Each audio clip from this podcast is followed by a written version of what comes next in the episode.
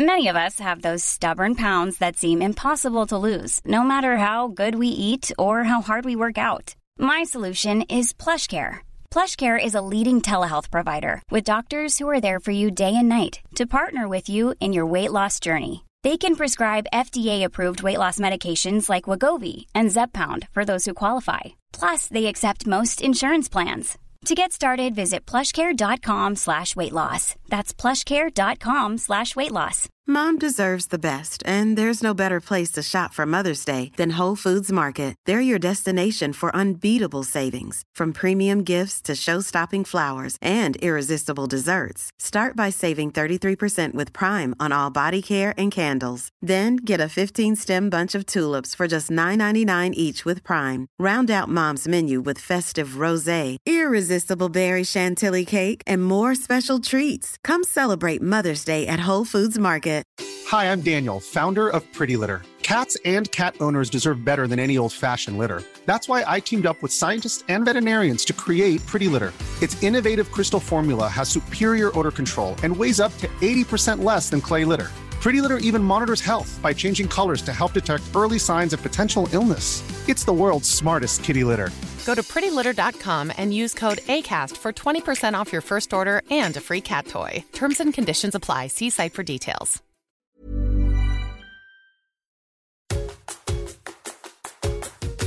Hi, welcome to Parenting the Adlerian Way. I'm your host, Adlerian family counselor and parenting expert Allison Schaefer. Each week, I answer your burning parenting questions to help reduce the stress of parenting one tip at a time. We'll explore Adlerian psychology together and learn methods of child guidance for raising a happy, confident, capable, resilient child. Hi, welcome back to the show, and I'm excited to bring you Terry Kottman today as our guest. Uh, she is a friend and a colleague, and uh, let me just take a moment to read her bio here before we dive into this interview today.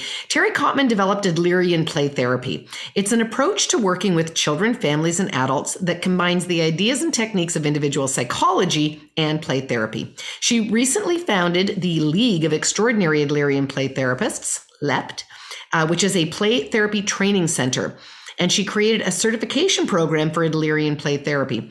Terry is a fun and engaging presenter, and she's the author who regularly teaches classes and writes about play therapy. She has co authored with Kristin Meany-Walen the book Doing Play Therapy From Building the Relationship to Facilitating Change and Partners in Play, an Adlerian approach to play therapy. She is also the author of Play Therapy, Basics and Beyond, and several other books. I'll put all of these links in the uh, show notes. In 2014, she was granted a Lifetime Achievement Award from the Association of Play Therapy.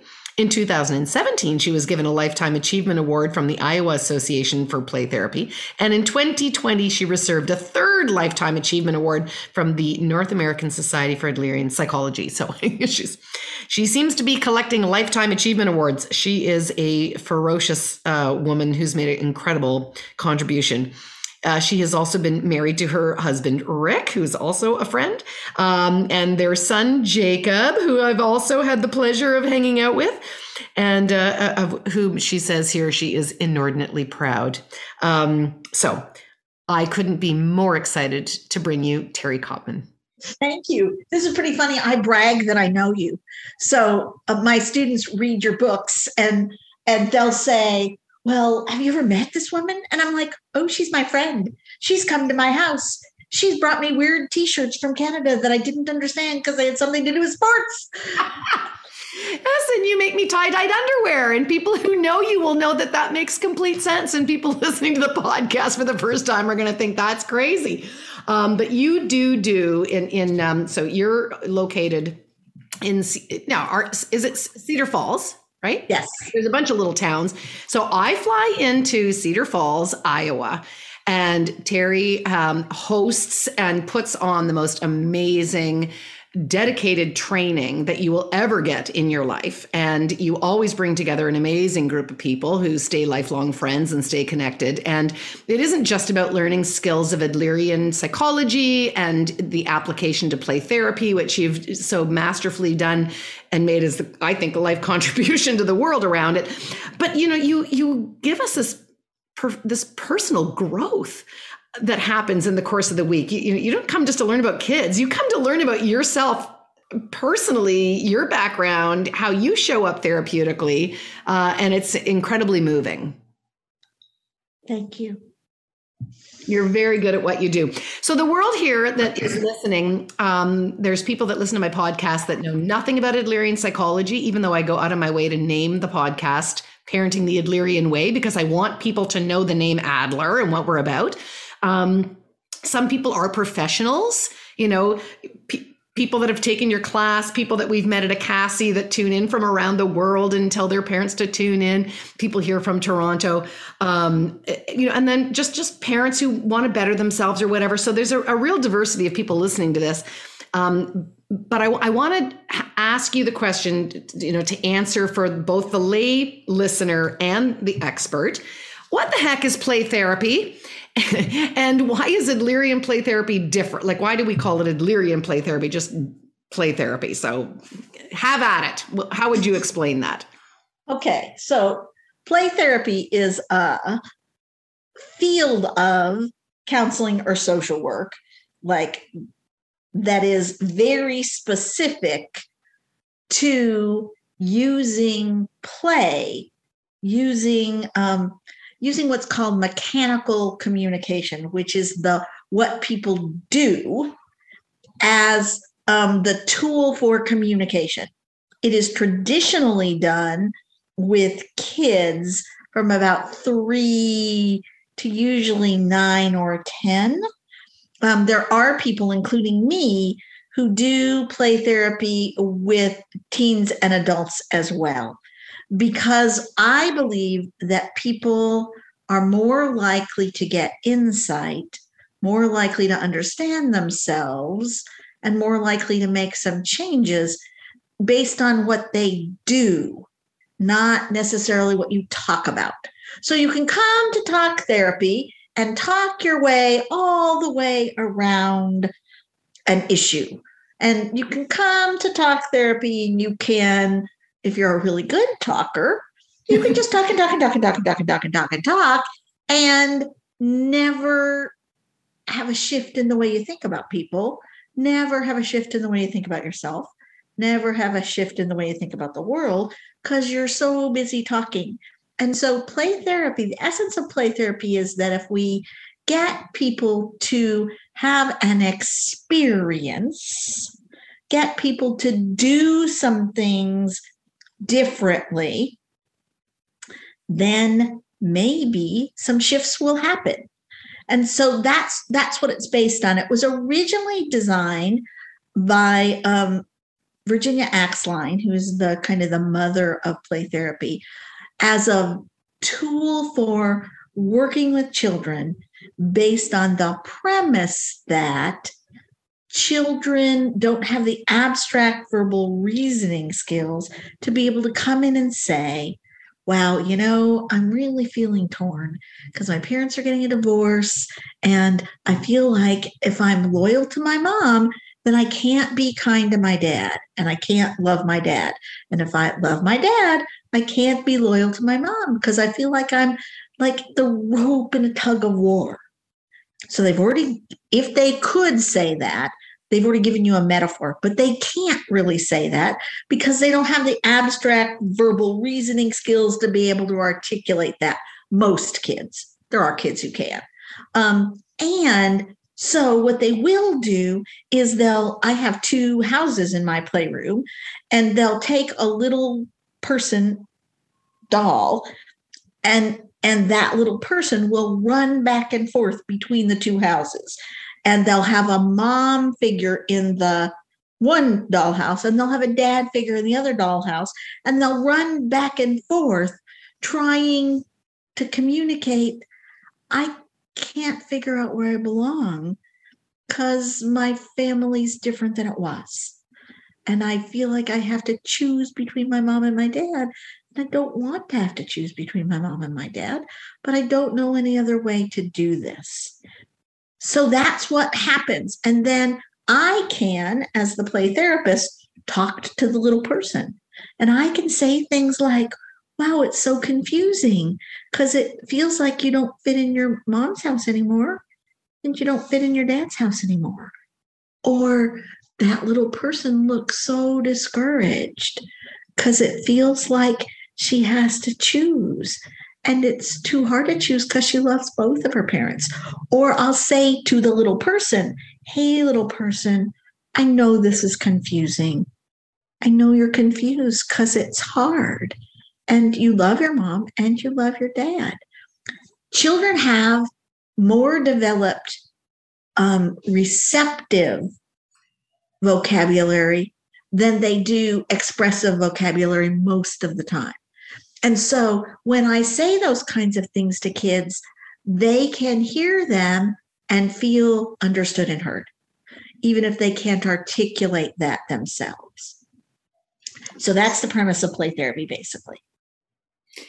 And then, but then you got to do this wonderful weaving of adding the Adlerian. I mean, because we really stand out. A lot of people say, "Oh, I sent my kid to play therapy, and they just played with some glue, and you know, uh, I don't know why I'm paying all this money." you know, it's like, no, there's a lot going on in Adlerian play therapy. We are a different animal.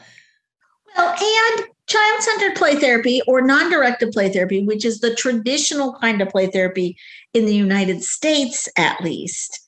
There are three kind of um, Hmm. Most widely used play therapy approaches in the United States. And um, the first two are psychodynamic, interestingly enough, like traditional Freudian, and um, and child-centered, and they are very non-directive. So they don't make interpretations. They don't ask kids to play with them. When I came along, I was doing Adlerian psychology with adults, and I because the program that I was in had a heavy emphasis in child centered play therapy, um, I was kind of subtly, not subtly, uh, encouraged to do that, do child centered play therapy with children. And I tried that. And after eight weeks of doing that, the little girl that I was working with, who lived in a children's home, and I had to go pick her up at the children's home and bring her back to the clinic and do therapy on her she said to me, How come you're fun and funny in the hallway? And um, you tell jokes and we laugh, and then we get in that room with the toys, and all you do is tell me what I'm saying. And I already know because I said it. and you tell me what I, I'm doing. I already know because I'm doing it. And you talk about feelings, and I don't like that. How come you're not your real self in that playroom? And I thought, how come I'm not my real self in the playroom? How come I'm trying to be someone different than I am? And I thought, oh, it's because I'm not being congruent with what I really believe about people. So I set out to make up a way to integrate the practice of play therapy, which I really believe in, and I do believe it's the best way for children to communicate. And traditionally, Adlerians did not use play up until the point that I developed Adlerian play therapy, Adlerians expected little kids to talk about their problems. Um, and so I wanted to retain the idea of the play as the communication, and I wanted to be able to do Adlerian things. So, so I kind of made up Adlerian play therapy based on feedback from a seven year old who was who was a way wiser person than I was at almost 30. So I worked on figuring out how to integrate the Adlerian ideas and thinking about goals of behavior and thinking about kids are kids who get sent to therapy are very discouraged and that um, they're dealing with their feelings of inferiority in ways that aren't working for them and so so i started integrating the ideas of Adler and Dreikurs into the practice of play therapy. And so my kind of play therapy is much more interpretive, much more. Um, Lorie Yasenik and Ken Gardner, who are play therapy um, educators in Calgary, talk about the, the that there there's an element in directive play therapy that they call immersion, and um, Adlerian play therapy is the essence of immersive play therapy. So we play with kids. Um, we play with kids at kids' request. We play with kids at our initiation. And so we immerse ourselves in the child's play in, in a way in order to um, create an, a sense of attunement. So the child gets the idea that, oh, this is a grown up who is willing to communicate in the language that I communicate in. This is a grown up who is willing to play. And, you know, Adler said empathy is, I always get this wrong. I always get this confused, but hearing with the client's ears, seeing with the client's eyes, feeling with the client's heart. And I also add resonating with the client's spirit, whatever that is. Mm-hmm. Um, and and that really is a way to create what Dan Siegel calls attunement and resonance. And so that's what I want to do with kids. I want to say to kids, I get you. I get your world. I get how you communicate. I get that you're a kid who loves to do board games. I get that you're a kid who loves to do art. I get that you're a kid who loves to move and dance.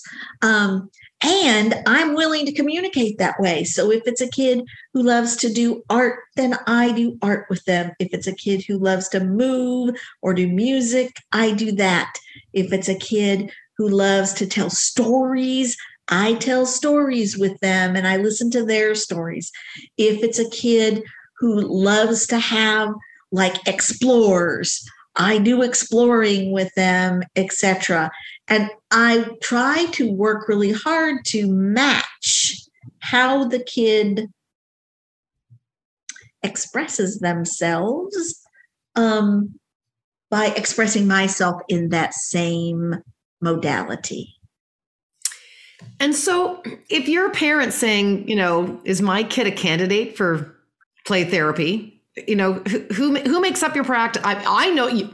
I've worked with kids in your practice that were just lovely children of your friends who were willing to help in a teaching situation. And even those kids benefited from our time. So i mean i, I kind of feel like the answer is what what kid wouldn't benefit from having these great interactions with adults that were attuned and being expressive? How can that not help you grow? But but if if if you're a parent saying is my kid a candidate for play therapy? Like who, who do we help? Who, or who's out of our reach? I don't know. Different people will give you different answers to that um, Adlerian play therapy, I think, works really well with kids who have normal developmental problems. So, like like power struggles at school or feeling like a failure at school or whatever.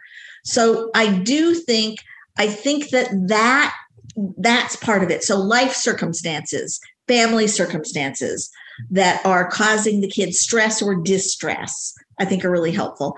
Adlerian play therapy is spectacularly helpful with kids who are acting out, kids who are getting in trouble, kids who have behavior problems. It's great with them. Um, kids who need to learn friendship skills, friendship maintenance, uh, play therapy works great with them. Adlerian play therapy works especially well with them. Now, now I'm also going to tell you that there are diagnoses that I don't believe play therapy will fix. I do think that, you know, a stint in play therapy will help these kids, but I don't know. So, a kid on the autism spectrum, depending where they are on the spectrum, is not going to stop being on the autism spectrum because of play therapy, because play therapy is not a miracle cure. Yeah. Um, on, on, autism, anybody. That's not the goal. Right. My child has very severe learning disabilities and very severe ADHD. And and he went to play therapy when he was little. He's also adopted. And um, I the play therapist helped him, you know, think about adoption. And he already was kind of like, hey mom, you're my mom. So I don't really need to worry about this particularly. But other kids were making fun of him and he has he has kind of sketchy social skills it, it was really clear that the play therapy wasn't going to stop him from having ADHD. It wasn't going to stop him from having a learning disability. And the play therapy helped him feel better about himself, feel better about um, how school was going. And lots of times for Jacob, although he's quite brilliant, school was a struggle for him. Um, it helped him learn to get better at making friends and keeping friends because Jake was pretty good at making friends, but he wasn't always so great at keeping friends. Helped him get healthier about being an only child, um, an only child of older, doting parents who pampered him. self diagnosing, self diagnosing. yep. And so, you, you know, it's not gonna it's not gonna fix something that is a medical biological, organic problem, it will help kids get better at dealing with those things. Yeah, isn't that the it's not the cards you're dealt, it's how you play your hand. So, you know, yeah, yeah we can help people with their functioning, you know. Right. Play therapy is again not a miracle cure. So, lots of times p- parents come and say, well, they say two things. They say, "Fix my kid, don't jack with me." And in Adlerian play therapy, because Adlerian theory is a systems model, um, I say to parents, uh, I recently closed my practice because I'm on in the process of retiring and handing the teaching of Adlerian play therapy over to a number of quite brilliant teachers. And though in my private practice, when people would call, I would say, they would say, "So here's what's here's what's up with my kid," and I would say, "Well, I I need for I need for you to know that the way I practice play therapy is I never just work with the child; I work with the whole system, and so." If you're going to bring your child to me, part of my perception of problems and problems that kids in families have is that if one person has a problem everybody else has part of the problem. Everybody else is contributing in some way, either as a secondary gain or in their reactions to the child's behavior, etc. And so I'm going to have the expectation that everybody come at least part of the time and be part of the solution to the problem. So I'm going to ask you to look at your behavior as a parent and ask you to make some changes in the way you think about your child and the way you think about your role as a parent in the way you handle like behavior problems etc i'm going to ask you to make some changes. Um, i'm going to teach you some skills but i'm also going to ask you to be willing to have other members of the family come. So if it's a sibling rivalry problem then i'm going to ask for the, the sibling to come. If it's a pampering by the other kids problem. I'm going to ask maybe the whole family to come at some point. And parent consultation is an integral part of Adlerian play therapy. It's not an integral part of all of the approaches to play therapy, but it is in Adlerian play therapy. And some parents don't want to do that.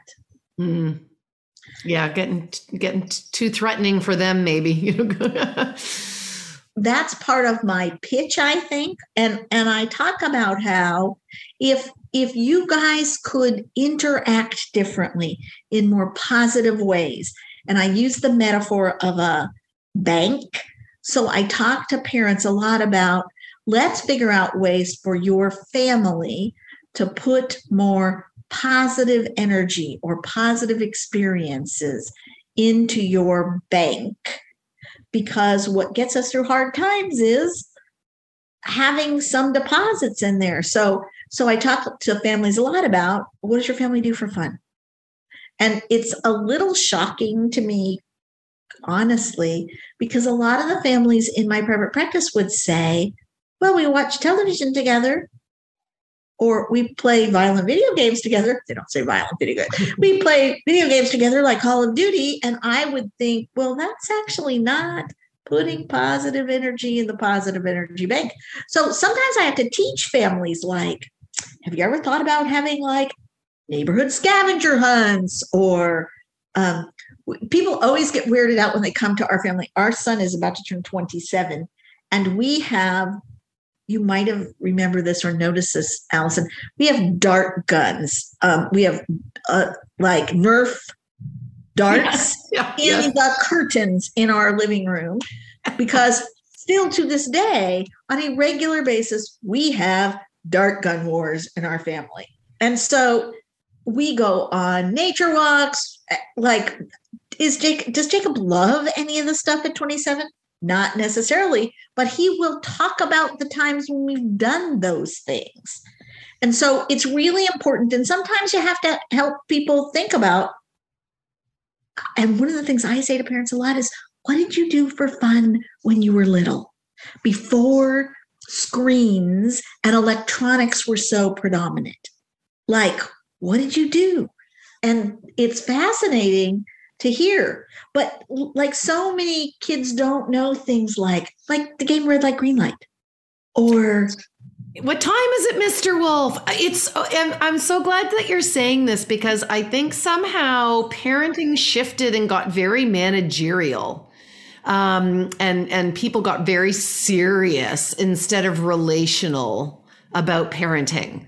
And to your point, like play, being playful, you know, it's not only the language of kids in the learning domain of children or whatever, but I believe that to your point, we can do play therapy with adults. There's something about play that invites us into this other part of our brain that is so relational, so creative, so freeing. And if we just think that you have to be a managerial parent and make sure that they eat their vegetables, go to bed on time, get their homework done, check their agenda. You know, we live in that space of I'm being evaluated for my managerial qualities of raising a child. And we just, we forget, oh my God, we're, and we're supposed to enjoy them too. I forgot. yeah, like We're supposed to enjoy them. I forgot to enjoy it. I had a parent say to me, we could make tents in our living room. Like, yeah. yeah. Or we could play that game where the floor is electrified and we can't touch the floor. And then the kid, parent said, wait a minute, I don't let them climb in the furniture. I'm like, well, you could make an exception. Right? Oh my gosh. Yeah. Well, I, I mean, maybe I'm very thankful. I came from a playful family and uh, play was a value to us. And so I think that, you know, we had a lot of that. And I make the assumption that other families are just as playful. But to your point, when I actually ask and interrogate and look, you know, and the fly on the wall in the average family in, in Toronto, Canada, we don't we're not playful it's not part of our culture i was the exception to the rule and we really need to go back there not as frivolity and wasted time but as something that's really super important Right. Because it builds positivity resonance between parents and their children. And um, there's a there's a happiness researcher who knew that there were people who researched happiness. There are. Um, there's whole journals on happiness. So there's this happiness researcher whose name is Barbara Fredrickson who wrote a book called Love 2.0. hmm. And she also wrote another book called Positivity Resonance. But what she says is that, and she's got research to back it up, both psychological and physiological research. So she suggests that what we need to do is we need to redefine what love is.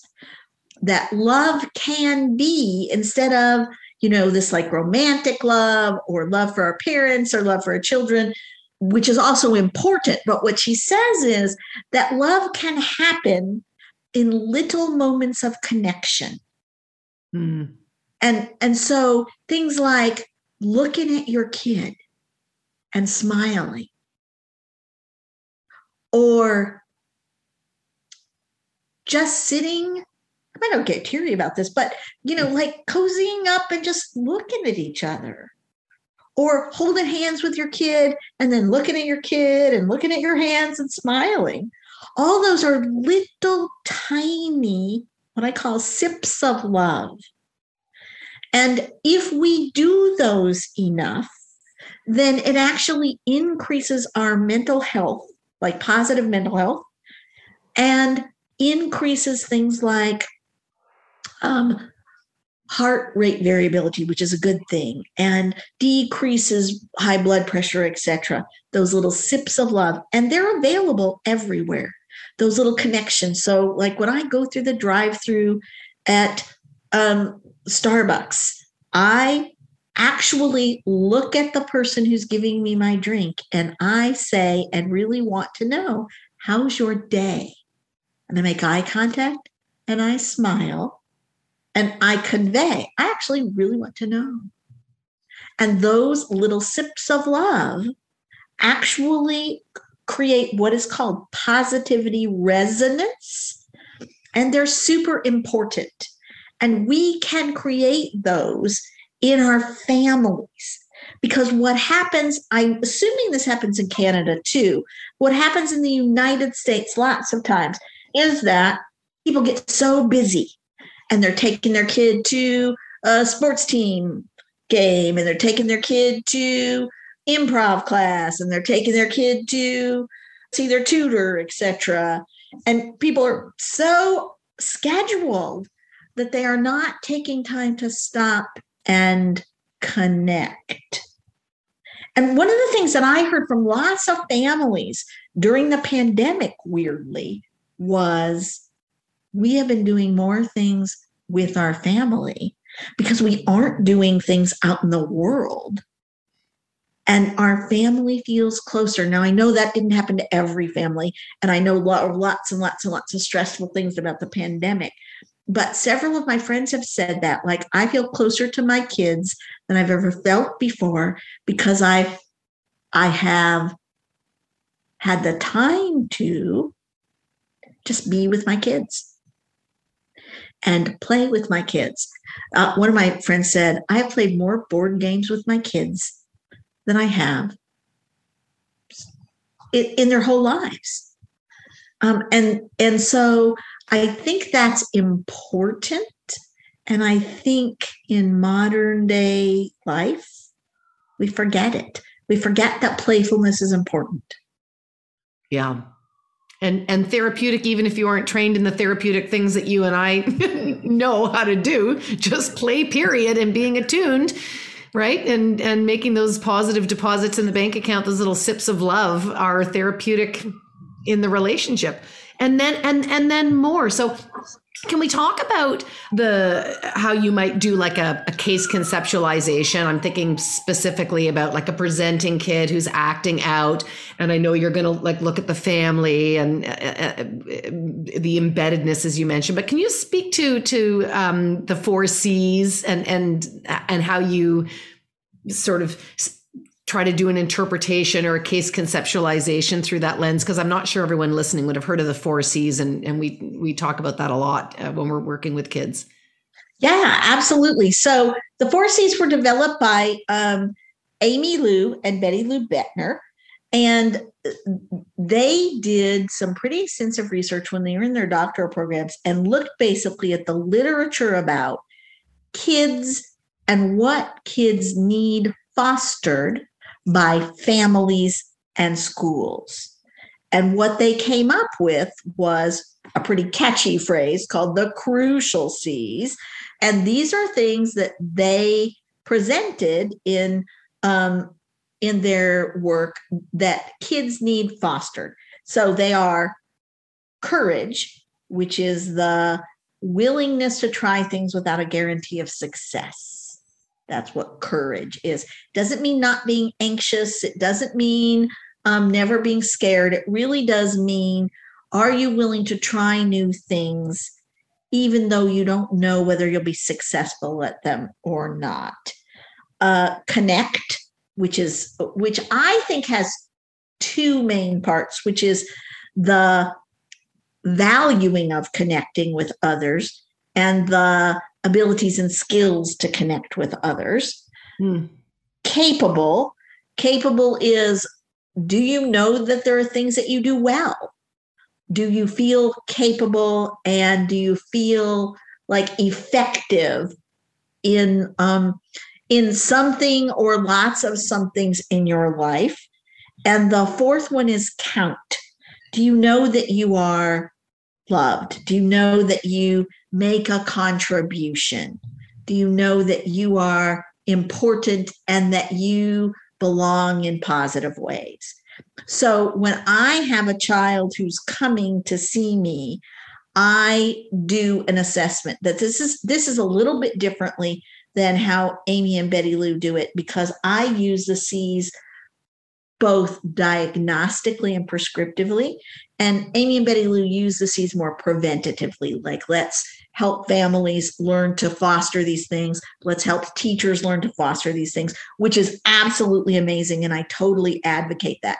But if I have a kid who's struggling, what I'm going to look at is which of the C's is this particular kid struggling with, and which of the C's is a strength for this child. So, what I want to do is, I want to, um, as I work with the child, I want to capitalize on the strengths and I want to help shore up the struggles. So, so say I have a kid who is in special ed and he's acting out, and he mainly acts out at school and he's acting out because he feels like he's not capable he feels like he's not smart then what i want to work with him on and say as a function of him feeling like he's not smart and comparing himself to other kids he doesn't have very many friends either. So and and his courage is okay as in he is willing to try some things. And he does believe in at least his family that his family loves him and that he makes a contribution in his family. So as we analyze this, we think, okay, his count is okay at home at least, and he doesn't really care in some ways whether he counts at school because he counts so much at home. And he is having courage both at home and school. But where the main problem is, is the problem of capable and connect. So if I was working with a kid at school, one of the things I would do is I would work with the teacher to find a kid who is like a positive, helpful kid who could take basically take this kid under their wing. And I would work to to figure out the things that this kid is strong in in terms of capable. So I use um, Gardner Seven Intelligences a lot but I think of them as Gardner's 50,000 intelligences. So I will say to a kid, you know, you are really like helpful smart. You help the secretary and um, you are help a helpful helper to your teacher. And so something that you do that you really contribute, as in you count at school too, you contribute to your classroom because you notice things that need need doing and you hop in and you do them you know i know you think you're not particularly good at school and i have noticed when we play uno you know exactly who is winning um, and you keep track of what of how many cards i have and you have some guesses about which cards are which color, etc., because you pay attention to those things. That's really a math skill, etc. And so, so what I start to do is I start to find ways that this particular kid is capable, and I encourage them and encourage them, encourage them. Now, with the friendship thing, the connect thing for the crucial C, is I look at the kid and I think, what's up with this kid in terms of connect. Um, a lot of children who are low in connect are low in connect because they either think that they're not particularly valuable or they don't have good connecting skills. So, or they are not good at reading. I pay attention to are you good at evaluating people's friend potential? Mm-hmm. So a lot of the kids that I work with really want to be friends with the, the two most popular kids in their grade who are not really interested in being friends with them. But they don't look around and think, oh, who else plays the same video games that I play? Who else likes the same sports that I like? Etc. And so one of the things I teach kids who are low in connect is I teach evaluating friend potential, which my friends think is the weirdest thing to do. But like if I go to a conference, like the first time I met Allison, I read all her books and I was super excited. But we we were we were at a like a faculty meeting. I don't even know if you remember this. Uh, we they were giving us a tour, and I had been watching Allison because I was watching everybody who who were the other faculty members, and I'm thinking, well, who would I want to be friends with? Like, and I pay attention to things like how lively are they? Um, are they funny? Uh, are they friendly? Are they bouncy? Because those are things I like in my friends. So I always am evaluating friend potential. You knew you found another Tigger. it's, it's true. We it's both true. on our tails. Oh my gosh. but you know, if I've got an Eeyore, then who the best person for them to connect with is another Eeyore. Yeah. Really? And if I'm, you know, if I've got a piglet, then who the best person to connect with them is a piglet or uh, like a Christopher Robin, etc. So, so I'm really helping. I'm thinking about that. I'm helping it. Sometimes I go actually into the child's classroom and I evaluate who might have friend potential for this kid, or I'll go out to the playground and I'll watch them because I volunteered to school, as you know, and so um, I do a lot of my play therapy there. And so I'm thinking about all those things because I want to beef up, I want to encourage the C's that they struggle with, and I want to help figure out a way to capitalize on the things that are their strengths. And so, just to do more application to bring this alive to parents, I'm thinking about the kid who, you know, makes a friend, but they're they the can't maintain the friendship because they tend to be bossy and controlling.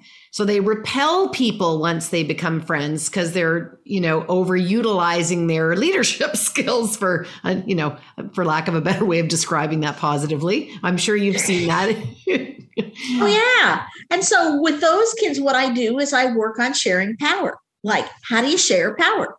And so I play lots of like taking turns games. I play lots of board games with those kids. I do things like one of my favorite games to play with kids who are motivated to be in charge of everything is um, to play Uno Attack, which is have you ever played Uno Attack? It's I have funny. not. Tell me about Uno Attack, and I'm going to ask so you about video games too. It's Uno, but what it has is it comes with a little comes with a little machine, and the machine spews cards. Oh. So you press a button, and sometimes no cards come out. Sometimes 15 cards come out. Um, so and so if it you know if you can't go, you press the button and it spews cards. Kids cannot control it. And so ah. it's really a helpful game for kids who want to control everything because it's a game that sets up you can't control it. Go figure. Jenga is a great game for these kids too, because what it does is it teaches them self control. Which is good. So, no trouble with self control. Yeah. Right. Yeah. Right. So you have to stop, you have to think. Jenga is great for kids with ADHD and impulse control as well. But in Jenga, obviously, we have to take turns and it's based on skill, but I am not telling the kid they win or lose. Gravity's telling them they win or lose. Yeah. Basically. And so I play lots of games with structure so that the child has to share power. And that's my that's my goal. Also in the playroom, um, sometimes a kid gets to be the boss and sometimes I get to be the boss. I say that in the very first session. And so that's part of my deal is that sometimes you get to be the boss and sometimes I get to be the boss. And in every session, part of the time I'm the boss, part of the time you're the boss. Now, initially, I will choose for my turn things that I know the kid likes. So they get used to the idea of, oh, this person is in charge and it's still safe. This person is in charge and it's still fun for me. So it's important to think about that. And remember, I'm also, as, as you know, but the audience may not, as I'm thinking about kids who are going for power and that's interfering their, with their ability to connect, I'm looking at what need are they trying to meet through that goal of misbehavior. And if it's a goal of power, I'm going to look at why do they need power? Is are they pampered kids so they um, need to learn to share power? So are they kids who have too much power? If they're kids who have too much power, I need to help them experience a situation in which not having the power will feel safe. If they're kids with too little power, like their parents are maybe also into control and they are used to not having age appropriate power, age appropriate responsibility, then I may do some things about giving them lots of power in the playroom so they can experience that and then gradually say, and we're going to take turns being in charge. Because my purpose is to have them experience not being in control 100% of the time and still be able to have a good time, still be able to feel safe. These kids are also kids who cheat. so when they cheat, so one of the things I I don't label it as cheating because cheating because cheating has a moral, moral valence yeah, to it. Yeah, it's got I a agree. judgment to it. But parents are going to say they're cheat. They cheat. And so what I say to kids is uh, what I call it in play therapy is changing the rules. So my rule is if so if I'm playing with you Allison and you change the rules in order to give yourself an advantage, then anytime you change the rules, I also get to change the rules. I don't change the rules back to the original way, but I say, hey, I notice you're changing the rules. Looks like you're changing the rules in order to give you an advantage. So that feels not fair. And, you know, I don't want to play if it's not fair. So I'm going to also, uh, anytime you get to change the rules, I also get to change rules. So I'm going to change the rules in this way. So then I cheat. Yes, right and and or, or suddenly fast. Yeah, fascinating thing is what, what how does the child respond when you get to also change the rules to your advantage? Well, generally speaking, they stop changing the rules. but sometimes it's like so we have a dueling kind of I'm going to change the rules, you're going to change the rule. I'm, but see, I make it into fun. So then it becomes not about power. It yeah. becomes about we're going to collaborate to make our own game up just because we are not following the rules that you know your family has laid down or the rules that are in the rule book we're making up our own we're making up our own game with a different set of rules. And i'm going to reframe that and i'm always going to bring it back to we're sharing power. And it's safe and it's fun. Because what i want to frame is we can collaborate in many different ways.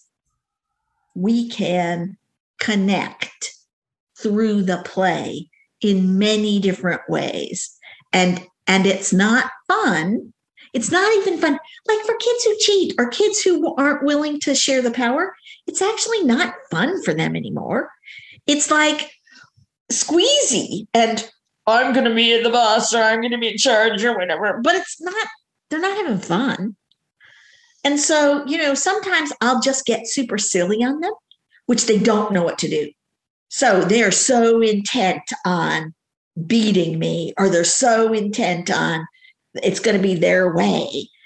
And then I'll just start making like making weird faces or um or I'll I'll start doing a dance or I'll start singing. My singing is really bad. Um, but I bring my iPad in and so I'll start playing music and dancing. And they're like, What? What are you doing? I'm like, Well, this isn't fun anymore. So I'm not going to do this. And then they're like, Oh, yeah, it wasn't really fun.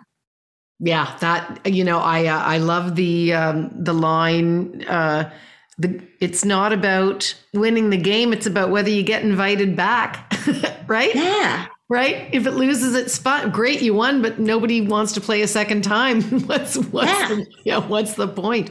I know that you do a whole course which I have not done yet, so I don't expect you to like give me a one-on-one tutorial here. but I'm so fascinated about how you have integrated technology and gaming into play therapy. And I know you co teach this with your son, and I know you're a very pro gaming family, and I'm a very pro tech family. We game too. But how do you use that therapeutically? What does that look like?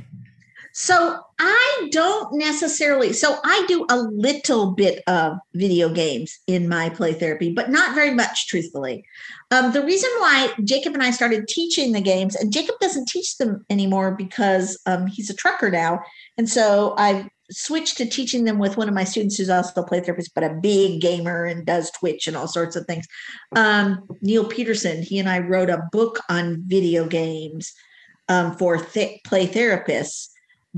Um, so we're going to put the so, link. I'm going to make sure that everybody has the links in the show notes so that they can go find all this stuff. Yeah. Oh, okay. So p- part of the reason why I started, I got interested in integrating video games is because I have so many kids who don't do pretend pretend anymore. So what they're doing is in my playroom, they're playing out video games that they play. So they're playing out Minecraft or they're playing out Five Nights at Freddy's, which is a horror survival game, which is a terrible game that children should not be allowed to play. And or they're playing Fortnite, etc. And so what I realized was that me just basically ignoring video games actually was not serving the kids that I work with well. And so my my son is a big big big gamer. He was not allowed to play games until he was 8, which he will tell people that was heinous of his parents. Um, He's still alive also, to tell the stories. he will also tell people that he hated the fact that in high school we didn't let him have unlimited gaming time, that we metered his gaming time, and he is so grateful to us now for that. So it's parents' responsibility, I think, to know about the games their kids are playing. Yeah. And it's therapists' responsibility to know about the kids, the games that their kids are playing. And uh, so many of our kids are playing video games. And one of the things that I'm kind of fascinated about and have a little bit of a soapbox about is that quite frequently kids will come home and say, My friends are playing Grand Theft Auto. Um, please buy me Grand Theft Auto for Christmas. And the parents will not investigate Grand Theft Auto and they will go out and buy Grand Theft Auto. Jacob, Jacob, um, a couple years ago before he became a trucker, um, worked for Best Buy. And um, he got fired for this, but a family came in and said, um, we want to buy Grand Theft Auto. And Jacob said, How old is your child? And they said, He's in third grade. And Jacob said, Oh, no, you don't want to buy Grand Theft Auto. you should buy Rocket League. That's an age appropriate game for your child. It's a game in which you play soccer with cars. It's really fun and funny, and he can learn teamwork skills. He can learn, um, uh, uh, because Jacob talks like this, because he's my child, he can learn delay of gratification. He can learn all sorts of skills that will serve him in life. Grand Theft Auto will teach him to steal cars, rob banks, kill police officers. It's a game you don't want women. Third, it's a game you don't want your third grader playing. And he did get fired from Best Buy for that. He thought, but I thought of, I I sold them Rocket League, but Rocket League didn't cost as much, and that's not what you're supposed to do apparently. So I think that parents need to know about video games and they need to know about the video games they're playing. One of the things that parents quite frequently don't know about is that on YouTube there are things called Let's Play. So let's play Assassin's Creed. Let's play Minecraft. Let's play Five Nights at Freddy's. And what what Let's Plays do is they show you a person who they who re, who's been recorded and playing the game and making commentary about the game. So you can actually see what the game looks like and um, hear the kinds of things that people who play it say.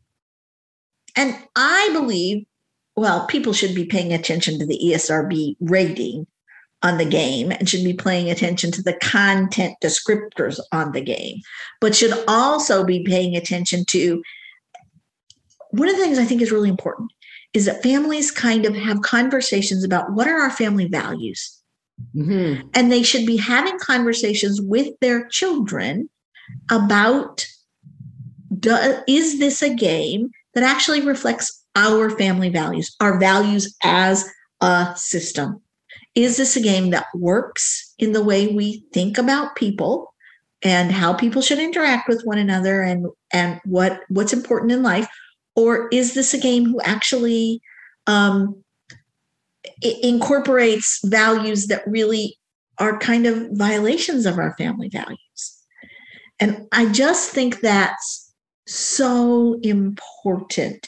And so, a lot of what I do in the video game class is I teach people about the plots of video games. And every video game, just like every book, has basically a meta metaphor. Oh, oh, oh, say more. I love the meta metaphors. I love the, yeah, say more, say more. So, so basically, it, it, it has a, here's, here's a view of the world that's presented by this game. So Fortnite, for instance, which isn't quite as popular with kids as it was, but is is still quite popular at oh, least yeah. in the United States so so what happens in Fortnite is well, Fortnite Battle Royale version, which is the downloadable free version, which is the version kids play. Um, you and 99 other people parachute down in a bus into a world, and the viable space in the world keeps shrinking. And the only way to win is for you to be the last person alive and the way for that to happen is that you have to kill other people and steal their possessions. So the meta metaphor of Fortnite is it's me against the world. And everybody's about to everybody's out to get me. And the only way for me to be successful is to kill all the other people. Because you can't win and hide. Right. The game is the game is rigged so that the quality to win goes against our our moral compass and actually biological truth that we actually need to cooperate to stay alive. Um, yeah, it's so it's miseducation. Correct. The meta message of Five Nights at Freddy's, or what what kids will call FNAF. So the store, the plot is, and the best way to figure out what the meta metaphor is, is to is to give you a little plot summary. So the plot in FNAF is that you play as a night watchman in a restaurant that's a pizza restaurant, and it has a band that are animatronics. So they're robots mm-hmm. that play music, they're animals. And the animatronics are programmed to get rid of anyone who they perceive to be an invader in the restaurant between midnight and six in the morning. And so you, as the night watchman, cannot leave the office. The only thing you can do to keep yourself safe, because the animatronics are stalking you, is to control the lights in the corridors. And if you can and if you turn on a light in the corridor the animatronics have to freeze. And you can close the doors to the office. You have limited power. And every time you close a door or you turn on a light it uses up part of your power and you have to survive between midnight and 6 in the morning. And they're sneaking up on you and sneaking up on you in the oh, and you can see them in the security cameras. So they're sneaking up on you and sneaking up on you and sneaking up on you and sneaking up on you and sneaking up on you. And eventually they have what's called a jump scare which is they jump out ah! and then you die. I'm already anxious just hearing about it. Okay. So many of the children that i work with who've experienced trauma love this game either play this game or watch let's plays on YouTube over and over and over and over again. And what does what's the connection between the trauma and that game then? That they would So- seek that game out. So and I remember Okay. So I have a theory, and my theory is that that kids who've experienced trauma after trauma or big, big, big traumas tend to kind of have an, a, a, the- a need for an addiction to um, stress hormones. So they crave elevated serotonin and adrenaline levels. because that's their so- baseline. They want to stay in their baseline. Calm, Correct. God. Correct, correct, Yeah. correct. Just like alcoholics who need a, a base level of alcohol to function. Well, trauma kids need stuff that's scary because that's what their pro their their body's programmed to to have the expectation Yeah. of. It's their home their their homeostasis. I'm going to tell you, there's no research to back that up. That's just my theory. I mean, there Yeah, might be I'm- research, but I'm not familiar with it. Right, well, when I get my PhD, you work with me. We'll work on that together. I like that. Okay, because I think it's a great idea. So the the mega metaphor of Five Nights at Freddy's is you are not in control. There, there, there. You have limited control of things, and the world is a dangerous, scary place. You can't keep yourself safe. It's not reliable. That's the mega metaphor. So they're they're sort of you know in your hypothesis they're almost like self-selecting to go into a world that's very familiar to how they've experienced world in the outside world. And, you know, and you know, if you think about Adler talked about in you know in our dream states, that's where we figure out our daytime living social problems. You know, i- i- interesting that they would like put themselves into a similar situation where I guess they're figuring, I don't know, if I turn the lights on, if I turn them off, and if I watch, you know, maybe that's their attempt at at reimagining and trying to gain control of their world on the outside. So fascinating. So fascinating. So there are there are, there are positive mega metaphors too. I just gave you two of the not so positive. Well, and and and very popular ones. And you know, and I'll just I'll share with you. I was just working with a family.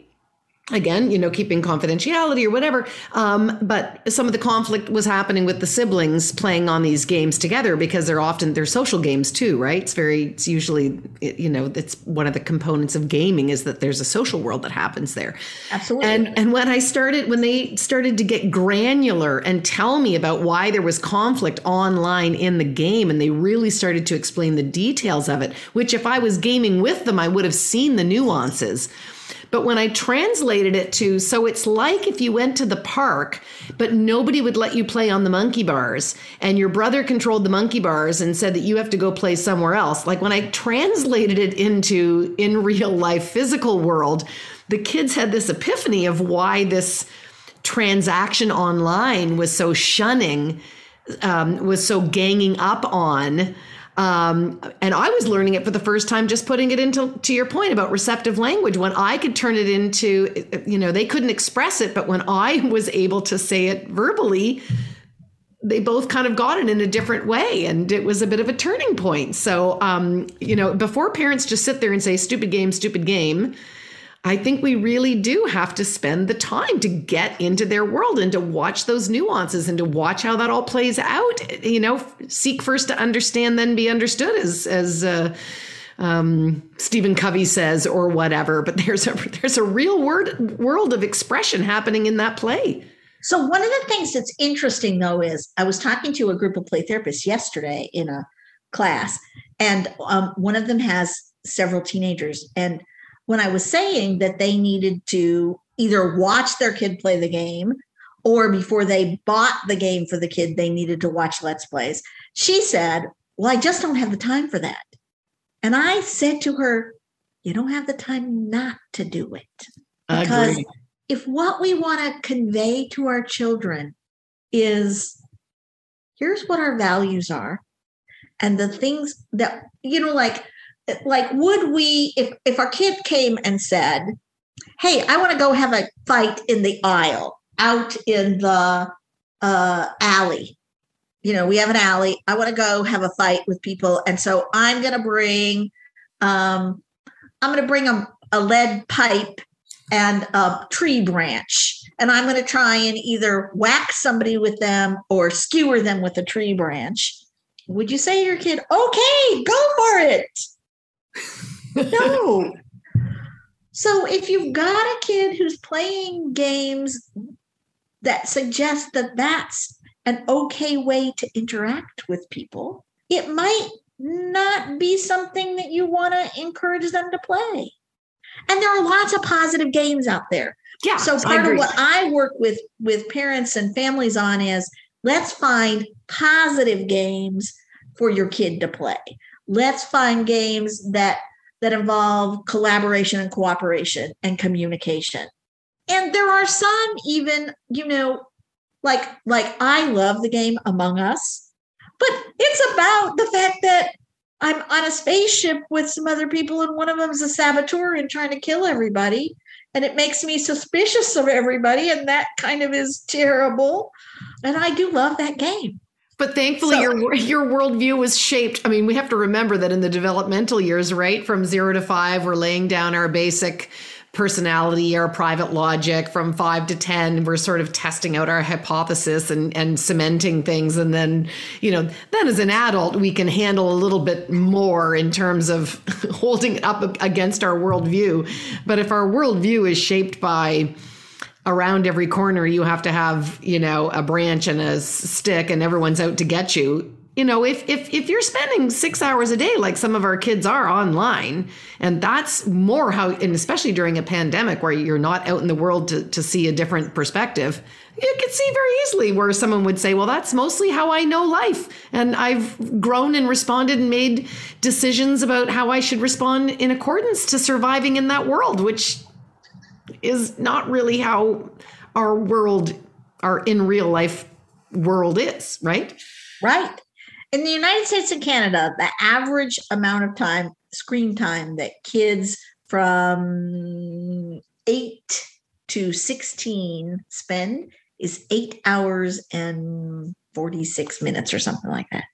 Wow. I know they were talking about changing the um, American um, psychological association's recommendations because they were realizing that their recommendations were so out of line with reality. You know, they were really written before things became portable, before we had apps that do a million things and we multitask. And, uh, you know, I'm often talking to parents about it's not it's not the technology. It's it's it, you know there's a it's how you use it. It's how it's integrated. There's it's way more complex than just demonizing screen time. It's far more complex than that but yeah but and the answer isn't tell them they can't play. Right. Oh because because that's not going to work yeah. so the answer really is how can we monitor and guide to the amount of time and the games played that are um, congruent with what we want our kids to believe about self, others, in the world. Yeah.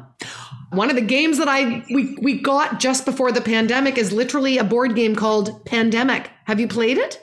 Uh-uh. It's a cooperative game and it is it's not it's um you know there's very smart children who could play but um i it's it, it is taxing me uh, mentally. It's a fantastic game and it is about how the world all has to get together and share research and share vaccines and share hotspots and you know underdeveloped countries. And it really is about what is going on right now. And the whole thing as you know and as adler knew back then and he lived through the the, the first um Spanish flu and, and other things when he was developing his theory is as human beings, it's not about competing and conquering. It's always about cooperation and, um, you know, social interest in our fellow man.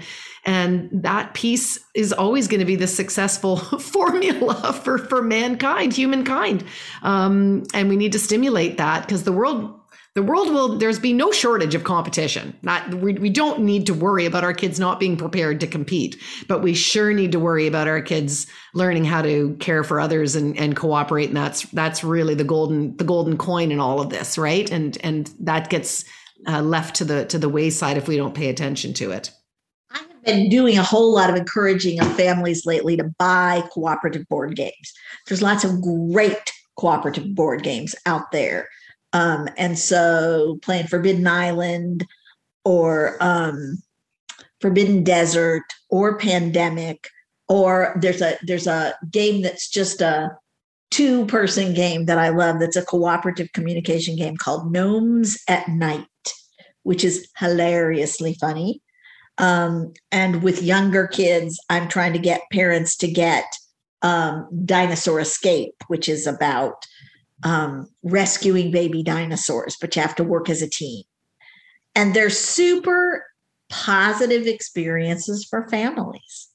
And, and you can, I, have I've told parents, you can turn a comp- competitive game into a cooperative game depending on how you score it. Like when we would play Scrabble, we would do how do we maximize the board? And we would add up the scores of everybody so that as a family you know the last time collectively we got 968 points so we played the board really well. And this time we got you know 1002 so we're playing smarter together. Or in bowling same thing we would do the collective score so that if you're the little baby and you throw the gutter ball and you get the two pin down but if that was two points higher than the family score last time, you brought it home for the for the family, right? So exactly, you can, yeah. You can take an existing game and make it a cooperative endeavor in the way that you you you know. I like to your point. Oh, you're going to change the rules. I'm going to change the rules. We're going to do collective scores. when Jake was little, we would play apples to apples a lot, but we played it collaboratively. Um, and we play we play a game called Awkward Family Photos, which is hilarious. Um, and we do it collaboratively. So there's not a judge, but everybody has a conversation about which eh, which one that somebody chose is funnier. And we and nobody gets points because we just don't do the points. Does yeah, doesn't need to be there. Just have the fun. Oh my gosh. Terry, I want to give you the last word here. Um, I'm gonna put I'm gonna I'm gonna put links to everything. Is there something else that you want to make sure that parents or, or practitioners listening take away from this, and and where else they can find you, follow you, continue this conversation? Play with your kids. connection connection is the most important thing. I, I got an email last night from um, from one of my Chinese my students in China, and she said, "I've been working with a little boy." And I've been practicing my skills, and he's not wanted to be friends with me. So I decided to not practice my skills so much and just be with him. And suddenly something changed. And I sent her back a thing saying, the connection is the important thing. The connection is the core. Connect, connect, connect, connect, connect, connect. If your kids feel connected to you and you feel connected to your kids, then any kind of problem will be surmountable, will be solvable, and um, and have fun with your kids. Uh, uh, I have a friend, um, Paris Goodyear Brown, talks about finding joy in your children. Mm. Because if you find joy in your children and you're grateful for all of the things you like about your children, you can figure out how to deal with the things you don't like as much. Yeah. And they're there too, but perspective. Right. But perspective, right? Yeah. Oh my gosh, I could eat you up. I miss you. I miss you. I miss you. Have a wonderful rest of your holiday. And Thank I know you. that you want to retire, but you're not shaking me off anytime soon. I'm not done learning. I'm not done being your friend many years ahead. Yes. Yes. As you know, it takes a village to make a podcast, so thanks to my team, including Max Cotter, my editor and technician, as well as the crew at H2O Digital. This podcast was recorded in Toronto, Canada. We acknowledge the land we are meeting on is the traditional territory of many nations, including the Mississaugas of the Credit, the Anishinaabeg, the Chippewa, the Haudenosaunee, and the Wendat people, and is now home to many diverse First Nations, Inuit, and Metis. We also acknowledge that Toronto is covered by Treaty 13 with the Mississaugas of the Credit.